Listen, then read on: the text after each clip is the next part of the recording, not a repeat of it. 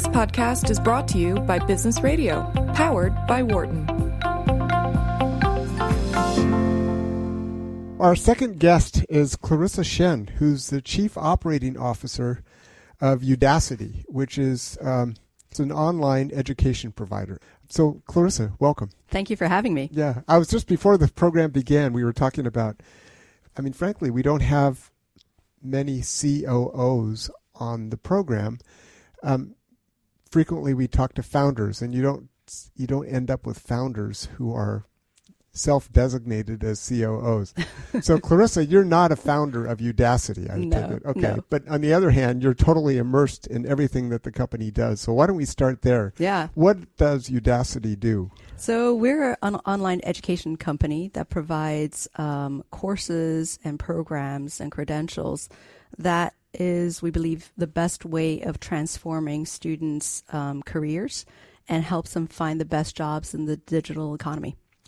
So it's technology focused. In other words, it's, it's oriented toward people, workers, employees in the tech industry, broadly Broad, defined. broadly defined. I mean, there are so many roles though in the digital economy if you think about it, right? So everything from people who are hardcore coders, programmers, um, all the way up to AI engineers. At the very top end, we have people who are becoming autonomous, um, self-driving car uh, engineers. And then you also have programs about people who want to come into tech and making career switch. So things just intro to programming, data analysis, um, business analytics. You really have to speak statistics right now. I think Yeah. in any any world um, that you're working in, digital marketing, the marketing world where kind of I grew up in my career has completely transformed uh, over the last 10, 15 Yeah. years. And so all those roles largely encompass the digital economy. Every that single covers a lot of covers a lot. waterfront. Yeah. I mean, any any kind of company, I think now is a is a is a tech company. No matter if you're a small, medium Yeah. business, mom and pop shop, you have to be online. You have to be on Facebook potentially. How do you engage your audiences all the way up to the large companies of the world like AT and T, GE, um, who are completely transforming who they are um, in this kind of new uh, digitally driven world. So that's that's a great start. We're definitely going to go back and do a deeper dive. But now I want to talk about you, which is you clearly know a ton about this stuff. So what's what's the path that brought you here? So while I was not a, a founder of Udacity, I've been with the company since very earliest days in the first year. When was it founded? Uh, company was founded in 2011, late Okay, 2011, okay. and the website www.udacity.com launched January of 2012. And when did you join? And I joined in uh, April 2012. Oh my gosh. Um, so almost at the very beginning then. yeah, it was early Wow. days. Uh, What employee were you? What number of So I joined with a batch of people. I think in that week there were five or six of us who joined. So very unclear what that meant, but we were all under under employee number twenty, so in the teens, early early stage employees. early stage. Yeah. I was the first business hire, which was also interesting. Wow. Um, when you join a, a group of engineers and, and product people, and they're kind of looking at you, well, why do we need a business person? Yeah. so just for, for perspective, how many employees are there now? Uh, we're about 500 employees worldwide. Oh, that's great. That's a great story. Yeah. So far, so good. I mean, it So sounds like a rocket ship. It's uh, it's had its ups and Yeah. ups and downs, but as all startups. So, um, maybe you can just quickly walk us through. I mean, you must have had some previous um, work experience before you joined up with Udacity. Yeah, absolutely. I, I a little bit of a running joke internally when I joined was I was one of the the older folks at the company when it first started. Um, but yeah, I, I've been. I started my career, you know, out of undergrad in consulting. Um, I think as many sort of liberal arts majors who are not sure what they want to do and want you, to you went to. Williams as an Yes, I undergrad? went I mean, Williams. that's the bastion of liberal arts. I mean, yeah. Okay. Um, yeah. I, I went in as a pre med student. Interesting um, fact. Um, ended up doing ton of actually not just medicine but arts work, and thought, okay, I want to go into arts. More and fun then, anyway. And then I realized, you know, in the arts world, what they needed was business people, right? People who could really help them grow their businesses. And I thought, well, I know nothing about that. I'm going to go into consulting and learn this. Um, so that's where I started. In college, you were doing consulting stuff on the side. Yeah, so during the summers, and um, actually, Williams did a good job of matching up with local businesses, and oh, I see. Yeah. um, we did some work there. And I was actually part of the team that with uh, Massachusetts Museum of Contemporary Art, they had not launched yet, so they had a a sort of a soft opening team and a group of students that consulted and worked with the with the museum, and that was really so it's really a good test bed for absolutely yeah for trying early things stage out marketing. early stage right. figuring figuring everything out. Um, so I mean, there are a lot of questions I do want to ask, but still focused on you. Um, there are people who are listening in who don't know what a COO does, and I think, as I understand it, the COO. I mean, that definition can change company by Yeah. company. But if you were to speak to kind of a gen- generic or typical set of responsibilities that a COO takes on, can you talk to that? So actually, I would say I don't know if there's a typical set because it How does about, vary how about your by, by company. Yeah. Um, but I will say some things that are um, similar theme. In in our world, I am responsible for all kind of business and revenue driving functions and operations within the company. That covers a lot of ground. So that is, and then I think if you look at you know SaaS companies and enterprise companies, it's called a CRO, right? Chief Yeah, Revenue Officer yeah. in some cases. Um, in our world, because we're still mostly B2C focused um, uh, company, although we have a growing Business to consumer. Yes, Yeah. business to consumer. Although we have a growing enterprise focused um, part of our business as well, um, it means that it's functions like um, marketing, it's functions like our global operations and our global markets, um, it's functions like business development, partnerships. Um, those are the kind of functions that would report into me. And our product and engineering, everything that's built around um, our core product, how we service our students, how we deliver, how we build outcomes, that is still reporting directly into our CEO. So, so how many people report to you, Clarissa? Uh, just right, approximately. right now. Yeah. Um, over I, right now, the exact number I think is like 14. Um, and I'm and trying each to of those 14 people, they themselves have their own respective set of responsibilities and so forth. I'm trying to actually make that hopefully Smaller. smaller. okay. That's great. Um, We're hiring. We're hiring. okay. So now, now we know who you are. Maybe you can, um, maybe you can talk about the industry. So online education, there was a time not too long ago, I guess they they were called MOOCs, massive online Open online o- courses. Open online yeah. courses. Is that what Udacity is? So I've gotten into a little bit of trouble with this because um, I've actually come out and said MOOCs is not our core product, and it's not what I would call the focus and um, of what Udacity does. Um, and the reason for that is massive open online courses were were amazing and great, and part of the reason why I joined Udacity, this seemed like so much promise in there with just the amount of sort of untapped um, demand for education that was out there in the world when we when when Sebastian Thrun, our founder, um, launched his AI class. Right, Yep. 160,000 people signed up. Who knew there were 160,000 people who wanted to learn, you know, master's level AI? And let alone, you know, 160,000 people who signed up, there were 24,000 people who actually finished that class. And that's more than So the attrition rate's n- not good. not good, right? Not good, but also 24,000 people was Not kind of bad either, amazing, not bad either in terms of, you know, if you think about how many computer scientists um, students graduate every year in the U.S., that's less than 24,000. And here you had 24,000 people taking, you know, AI level class. Um, so there was a large, large promise in there in terms of untapped demand and hunger for this kind of learning. Um, but as you pointed out, the attrition rate was not great. And from the very earliest days, part of our mission is we want to make sure we have strong student outcomes. And most of the students who came to us, we found they were driven by career outcomes. And for us, our most successful courses were those that we developed with industry. Um, so from the early days, we partnered with people like Google, NVIDIA, um, Autodesk to develop courses that would be in high demand um, for the jobs of today and tomorrow. And those courses, we saw a much higher graduation or retention rate and engagement rate in general with But let me just, I mean, I don't want to obsess on this, and Yeah. I, I do want to move on, but isn't isn't the, the, essential criterion that you're charging, and you're, unlike a MOOC where it's like anybody can Mm-hmm. yes. sign up, you charge a fee. So Yes. people pay a pound of flesh to come on board. Yes. Maybe the wrong words, but they pay a little, a, a modest Yeah. fee. yeah. And then they they're financially they have a they have So skin in the game. Yes, yeah, absolutely. And, then on coupled with that, it sounds like you guys are offering some amazing services content. and engagement too. Yeah.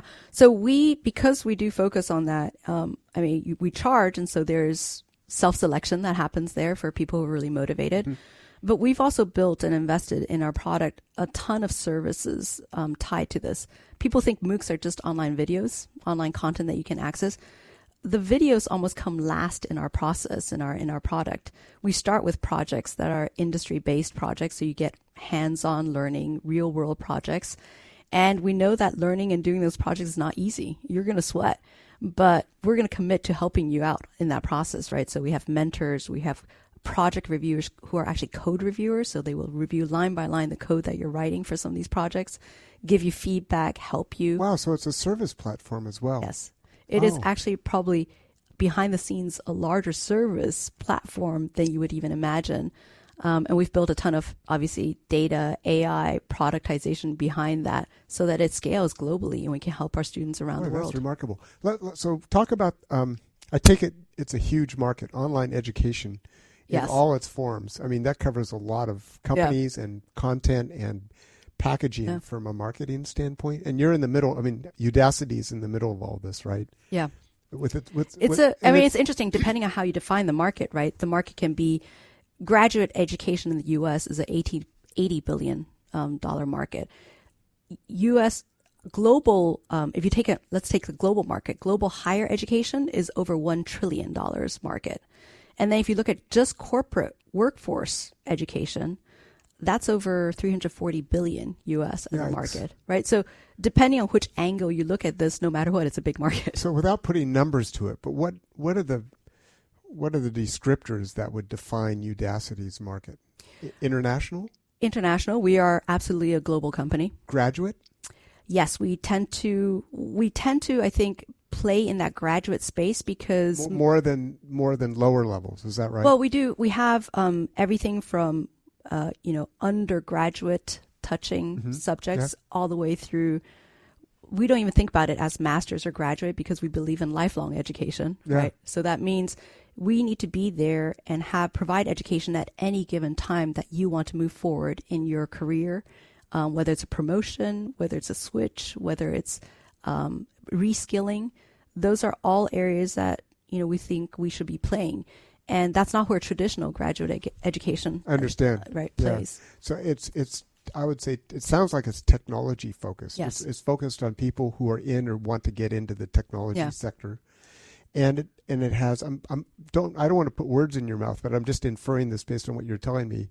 It it has a it has a rich service platform as well. To an, it's like a customer success function. Yeah. Is that the idea? Yeah, yeah. So I think um, there's many different you know models out there, and in some ways, the boot camps that you hear about that Yeah. do a lot oh, of a lot of that. like hands-on, a lot of support.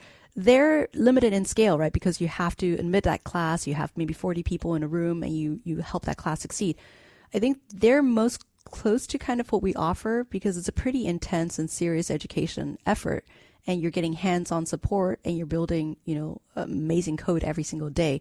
That's what you're doing online at scale with Udacity, um, and I think that's kind of we say we're proudly vocational. I think vocational education, at least historically here in the U.S., has been somewhat pejorative. I, I was just going to say. I mean, I, I, in my notes I was going to put the word voca- as part of a question. Is Yeah. it really like just a vocational school, which has that pejorative Right. undertone? But we almost think about it as proudly newly vocational because in this era where we have so much disruption and fast change in technology and jobs change and the average graduate today is going to go through 12 14 different jobs in their lifetime and we see i mean mckinsey had a report out recently that showed there's going to be by 2020 which is not that far away 40 million Tomorrow. yeah, 40 million mid-skill jobs four zero. four zero, and then on top of that, forty five million higher skilled jobs in these kind of digital economy.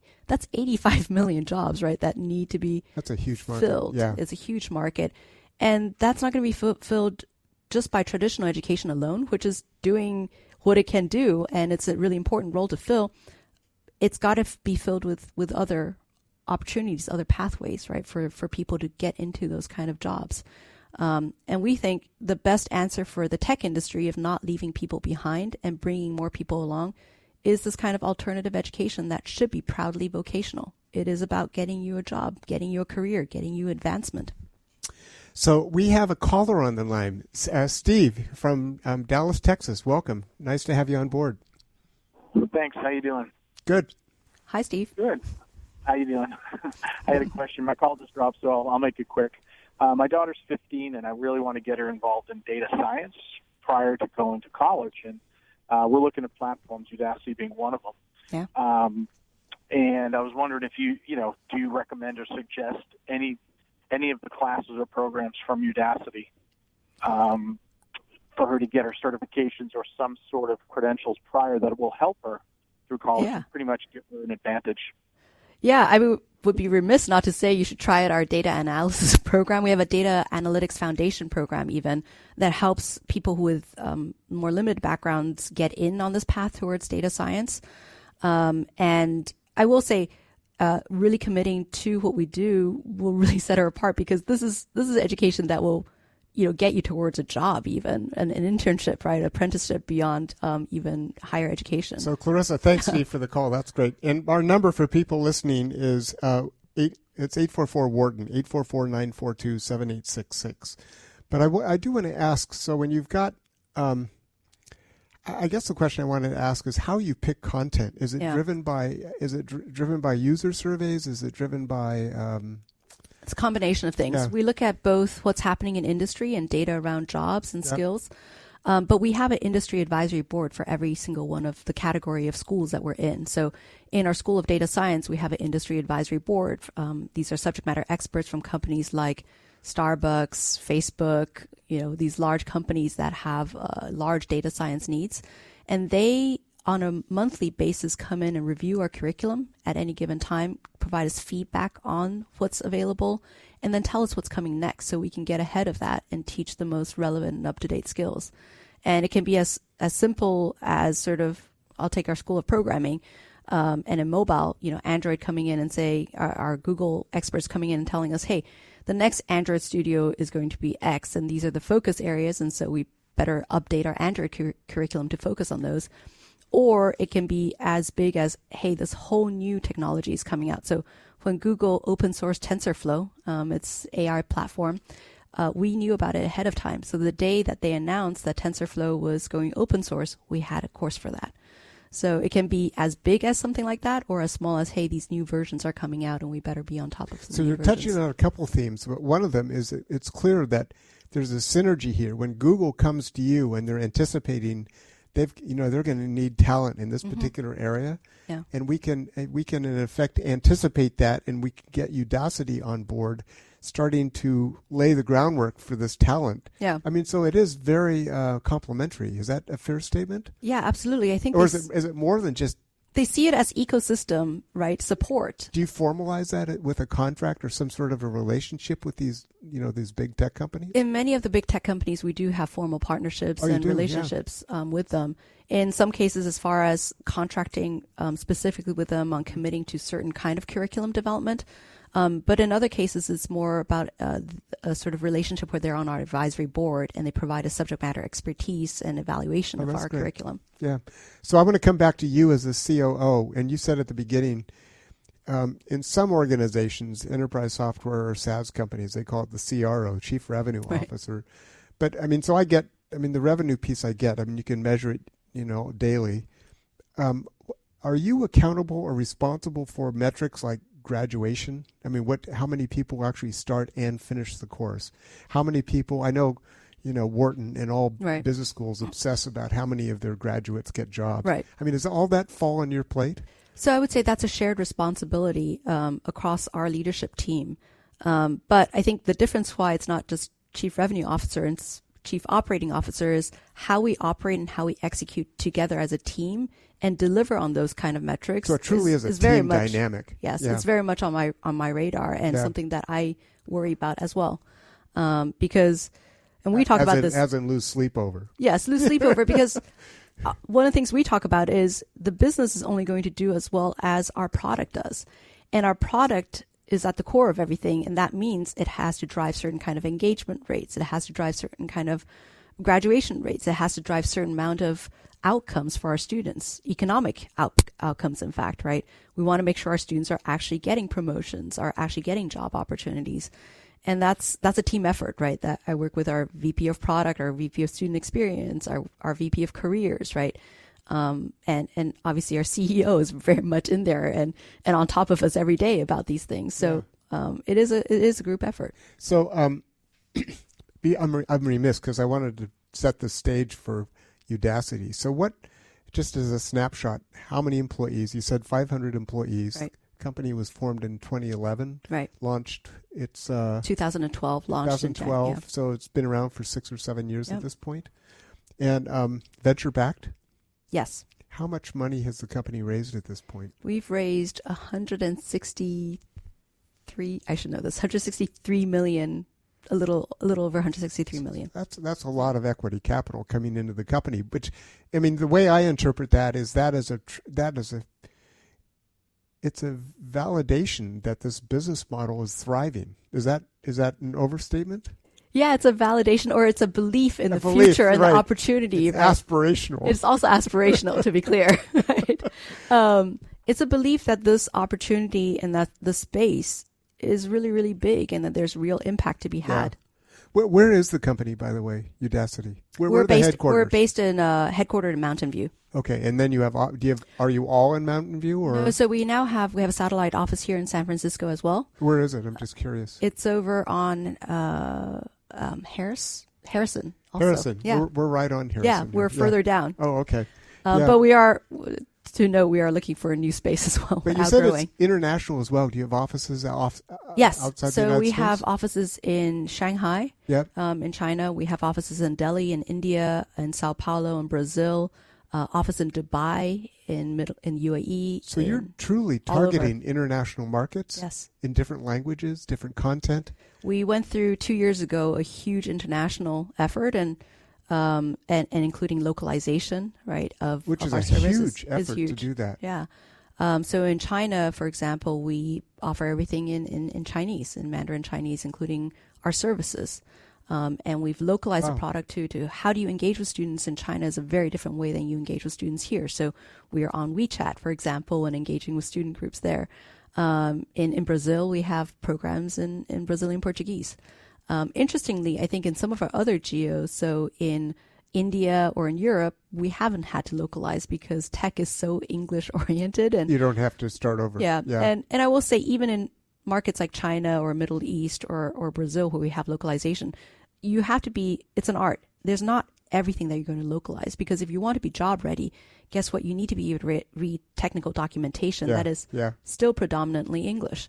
And so, um, in some of our more advanced courses, we purposely keep some things and some terminology in the original language because that's how they're going That's to how they're going to learn it anyway. That's how yeah. well. That's how they're going going to encounter it at work, right. right? And if you're going to be job ready, you have You to do know that. vernacular. Yeah. Yeah.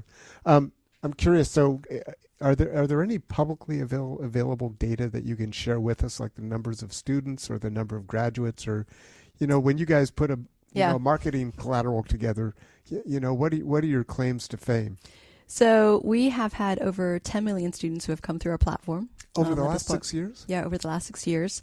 Um, in our nano degree programs, which is our, our core product, um, we have at any given time over 50 some thousand students At a um, time. at a time taking those programs All around the world. around the world. Yep. And our alumni community is over 60,000 some students strong from the nano degree programs um, and continues to grow at a fast clip. And um, yeah, th- those are some of the numbers that That's we amazing. talk about. Just a just a fast uh, interruption here. So, our guest this hour is Clarissa Shen, who is the COO of Udacity. Um, I'm Doug Collom. This is Business Radio. Uh, sorry, Bay Area Ventures on Business Radio, and uh, we're having a great discussion. I wanted to talk about. Um, so you're talking about commenting on kind of the number of people that come through the program, and you've got you're spanning the world. You've got things going on everywhere. How do you find instructors? So instructors um, are That's a, that's a hard one, isn't it? So those are the things that actually I think have been really scalable for us because instructors in our world are the subject matter experts who teach the class and help us develop the curriculum. But this is not where they have to log in at every single hour and teach, right? Our, we've kind of Oh, um, see. It- uh, de- de-aggregated what the teaching job is.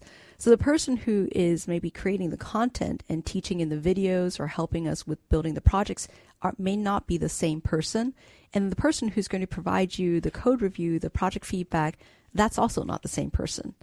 Right? So our experts are the best experts out there, whether from industry or other backgrounds who can teach and are very credible instructors online in their videos. And I assume they're they're compensated. They're like consultants. Yeah. So company. so yeah. I mean they're yeah. yeah. So and then they teach the content, right? But the video is there, and at any given time, someone can watch the video, someone can access the project and the project code, um, but the instructor is not the person who's going to now at any given time, you know, respond to your question, respond to your project submission and grade it, right, and give so you that they, code what's review. the word? They, it's not synchronous. In other words, you can have the program set and then in a different time zone it can right. be taught later. Okay. Right. It's, um it's asynchronous. it's asynchronous. Yeah. It is online and available for students whenever they need to get Yeah. online. Mhm. We do start them in cohorts so that there's community of students who kind of Yeah. learn at a similar pace.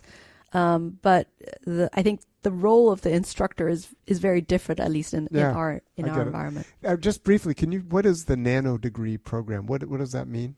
That so, tech speak to me. well, the nano degree uh, program is a term we came up with, and what we tried to capture is that we felt like in this kind of lifelong learning world, we needed a program or a degree program that was smaller, and not everyone's going to be able to go back and get another bachelor's degree or another Yeah. master's degree.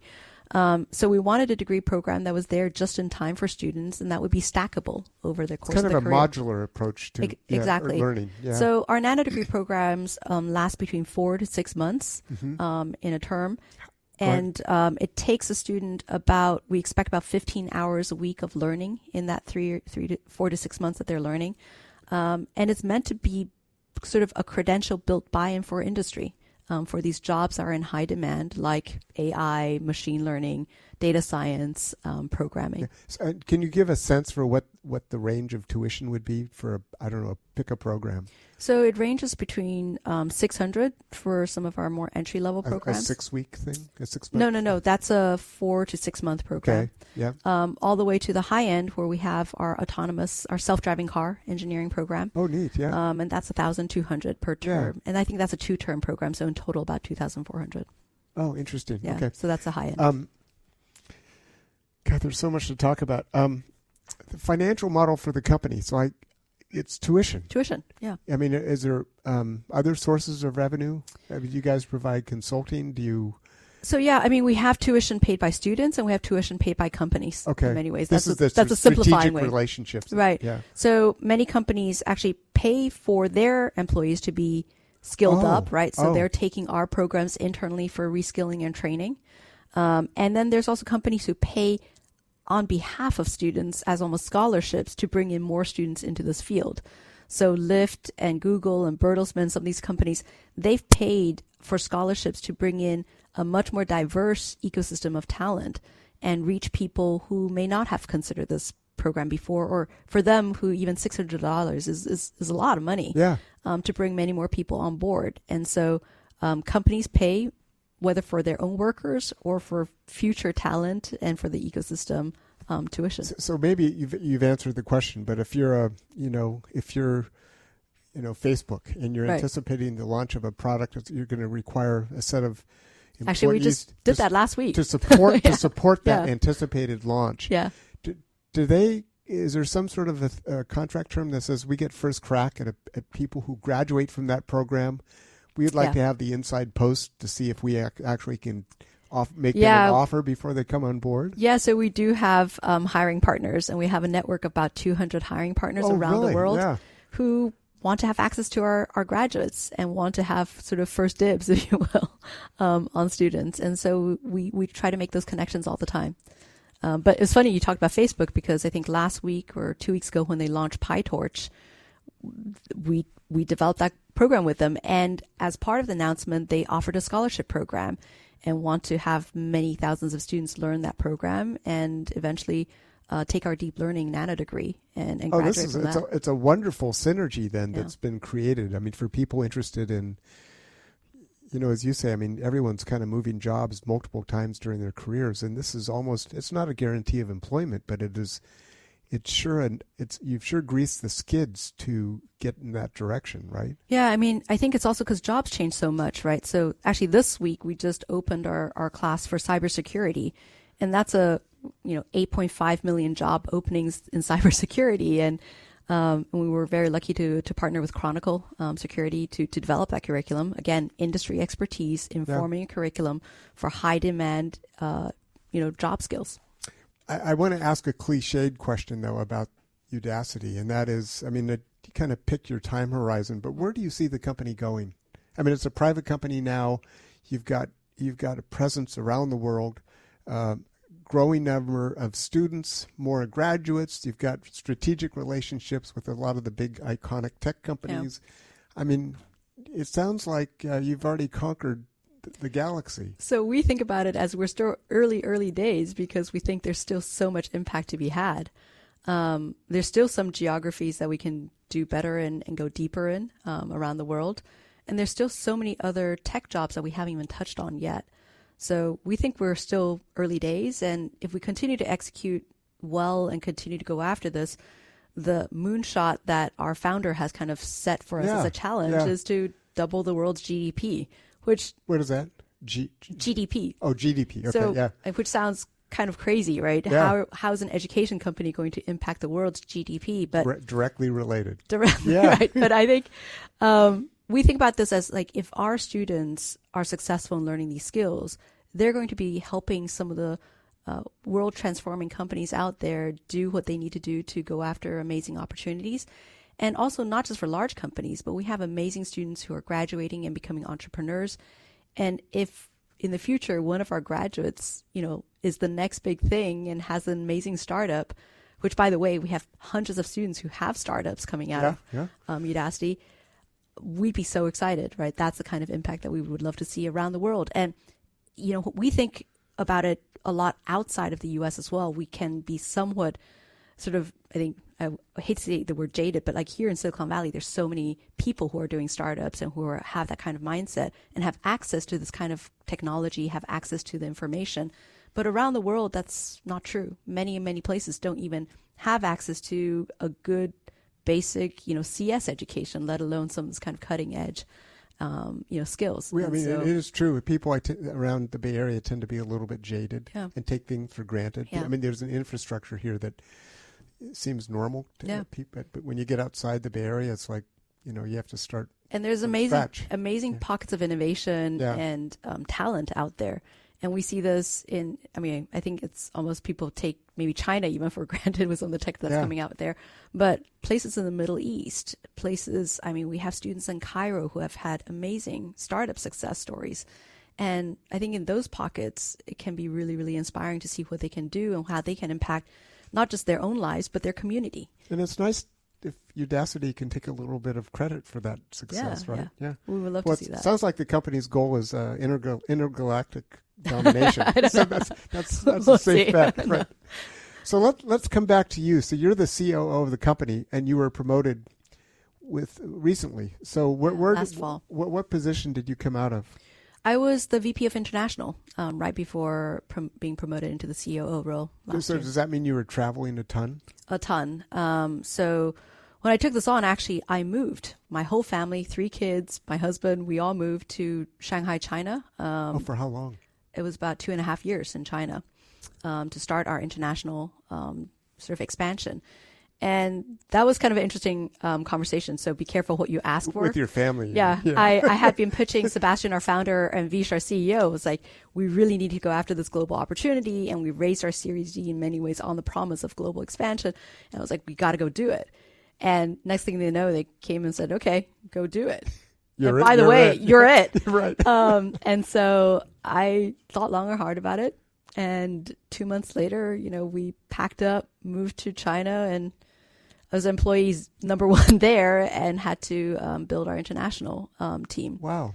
And that was an amazing experience. It a completely different set of responsibilities than what you're you're doing now. I yeah, assume. yeah.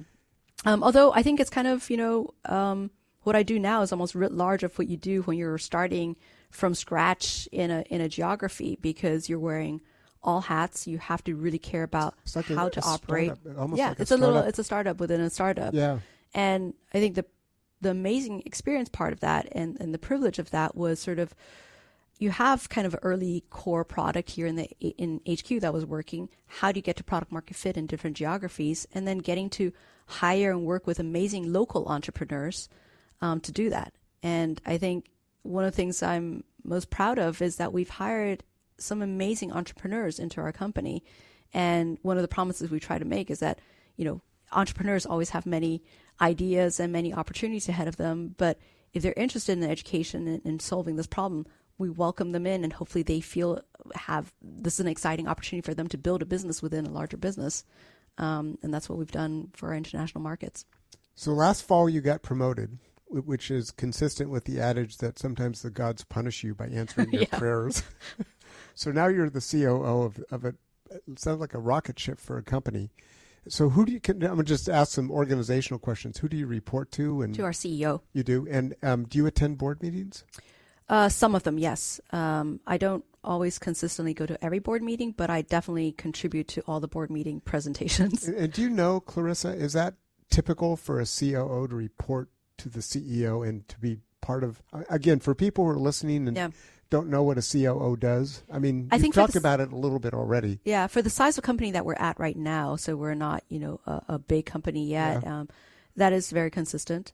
Um, and I think in general, CEOs work and report to CEOs, um, sort of as their second, their, their right hand person on operations. Um, in terms of attending the board, I think that varies de- depending, Depending on the company. Yeah. So let me ask you another kind of typical question, which is, do you know, or can you comment on what what stage of growth of a company is it appropriate to create a COO position? I mean, what are the what are the sorts of things that have to be on the table for a COO to add value?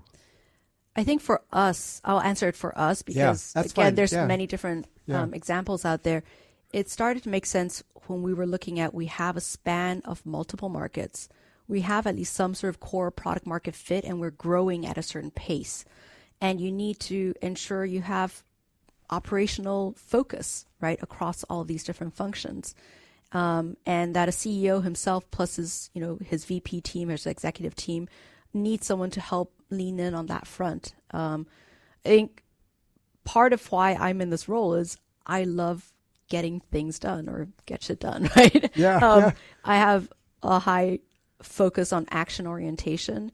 And in a world where we have a ton of data coming at us and a ton of problems sometimes coming at us, um, the roadmap is not always clear, but you need to kind of make decisions in that moment and move forward.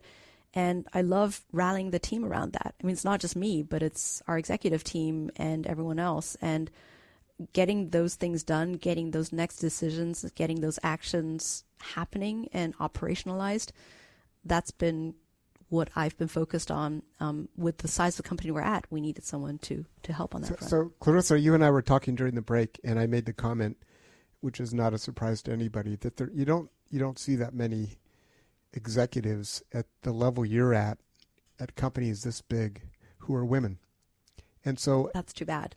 I, I agree, and that's a, that's a completely set of it's a Yeah. different conversation. But the point is, when you're when you have that much responsibility in a company like Udacity, and you've got 14 people who are reporting to you, and you're you know one of your basic missions is, to sell people ideas and and to demonstrate leadership and create you know organization and unison and forward motion. Mm-hmm. I mean, how does do you do you find that you get? I mean, again, this is Silicon Valley where. Uh, you know, it's, diversity is, is not our strongest suit. I mean, do you run into issues with people or with uh, who challenge your authority or, you know, passive aggressive? be- I, that's too com- complicated. So- I'm just asking Yeah. a question: How difficult? How much more difficult is your job? Do you think?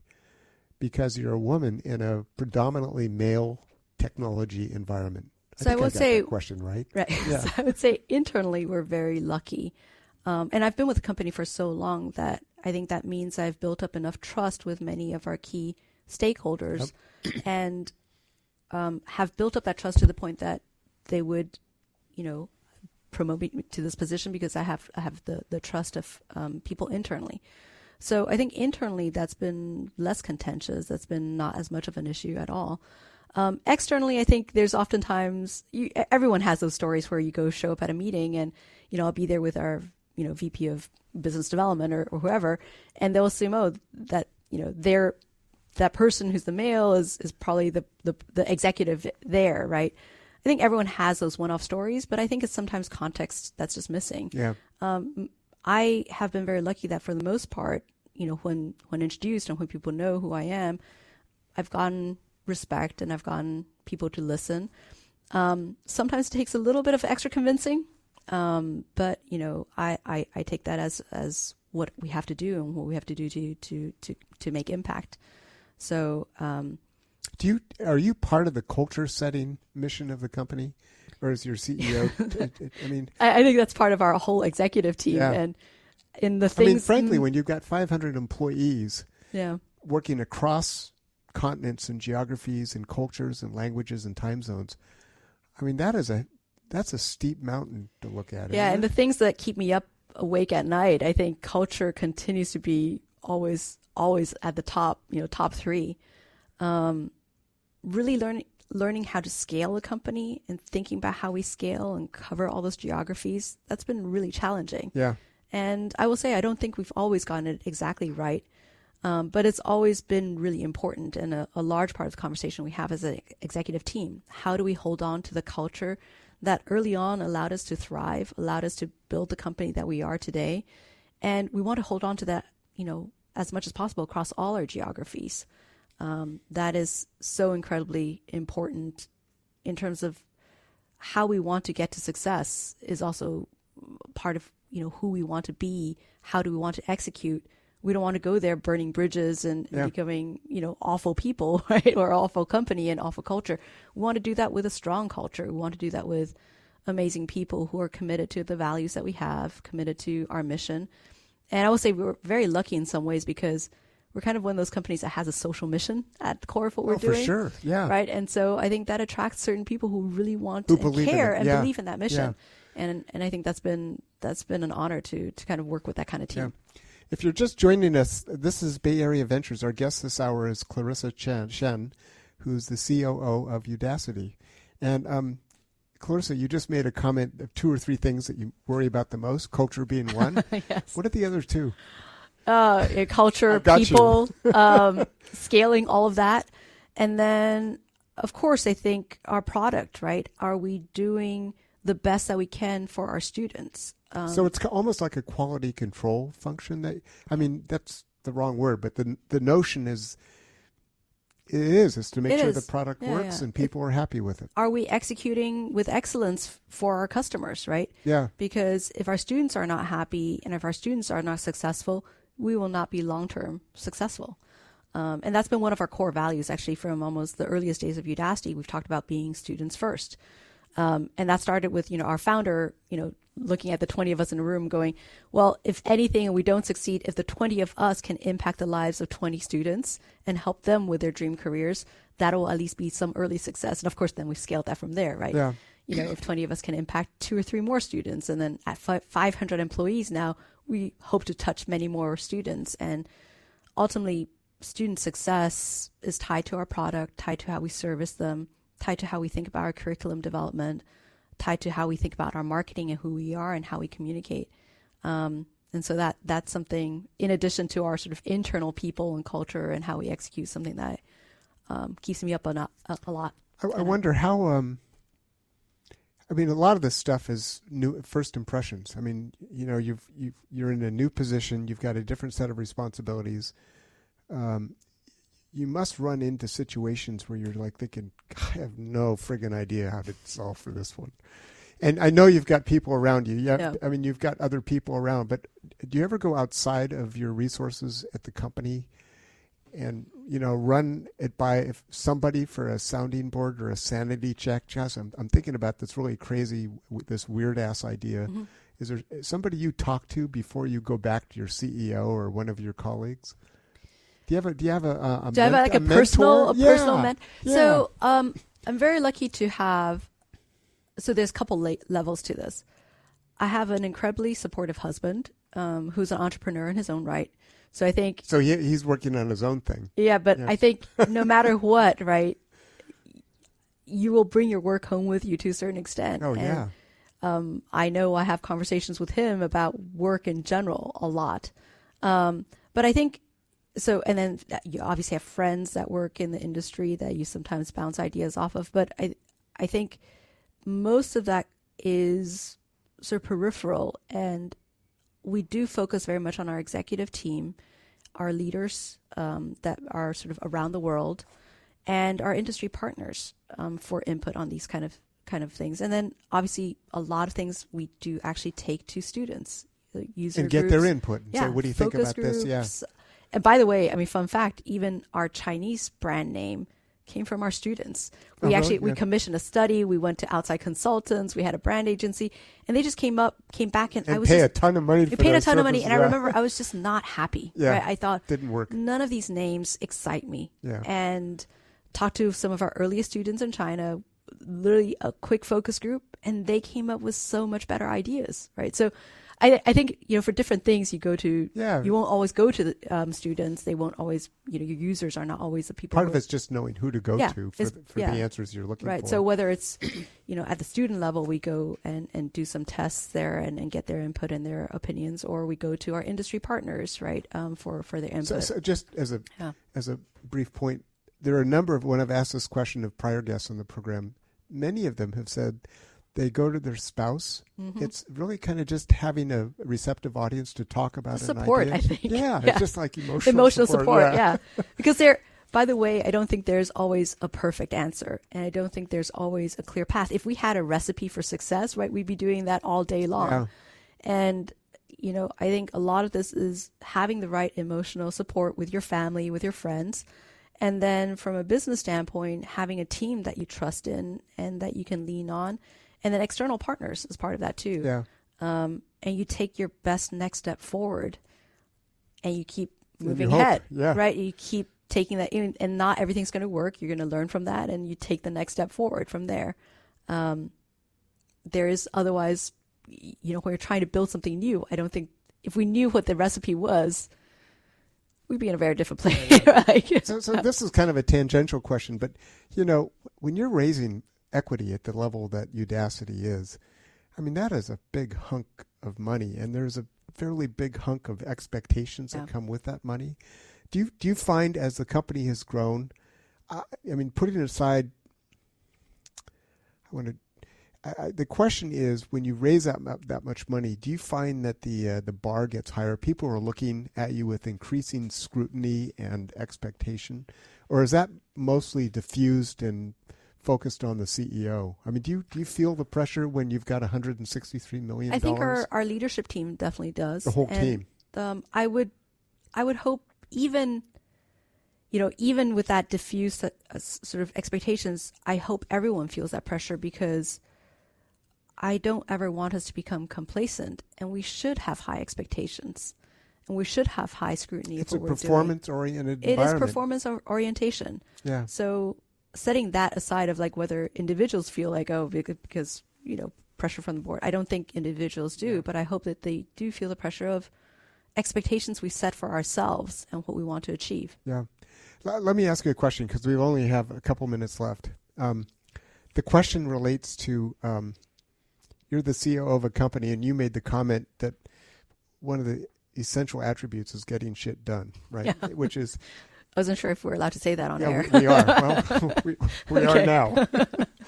So, I, if you're going to offer kind of an insight to people listening in who are thinking, "Geez, I could be a COO of a company, but I'm not sure what the essential qualities are," you know, and, and taking a minute or so to think about that, or to, to talk about it. Essential qualities. I don't know. I mean, I, how am do you? not very you, good about talking how- about myself. How, how do you get shit done Yeah. and, and maintaining leadership confidence as well?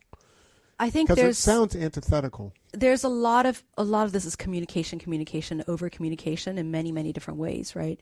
Um, you have to be data driven. You have to live with the data and look at certain metrics and set those metrics up um, in a way that makes sense for everyone.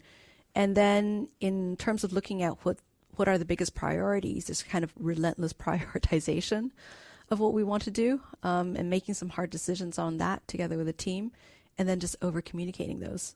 I, I think if I were to boil that all So, down, so if things are not going well, I mean, do you take people out to the woodshed and read them the riot act, or is it more like a they would already know. in- in hopefully, s- persuasion? There, I would think most of us already know when things are not going well from you know early on, and you're trying to then coach things back into place. Um, and in some cases where we can't f- completely get that back on track, then we have to make some harder decisions, right? But usually, it's never. I would hope it's never a surprise for those leaders that are involved because they're very much part of that decision process from the get go. They're very much part of trying to make sure we're always on track in terms of what we're trying to get to. Boy, this has been an amazing discussion. I have to say I've enjoyed it. We are out of time. Okay. Yeah. Thank you for having me. Yeah, it's been wonderful having you on board. Um, where can people go to learn more about Udacity? We're online, so www.udacity.com or Spell Udacity? U D A C I T Y. It Yeah. comes from the word audacity, Oh, but starting with a U. of course. And uh, you can also find us on LinkedIn, Twitter, Facebook, all the social channels as well. Cool. For more insight from Business Radio, please visit businessradio.wharton.upenn.edu.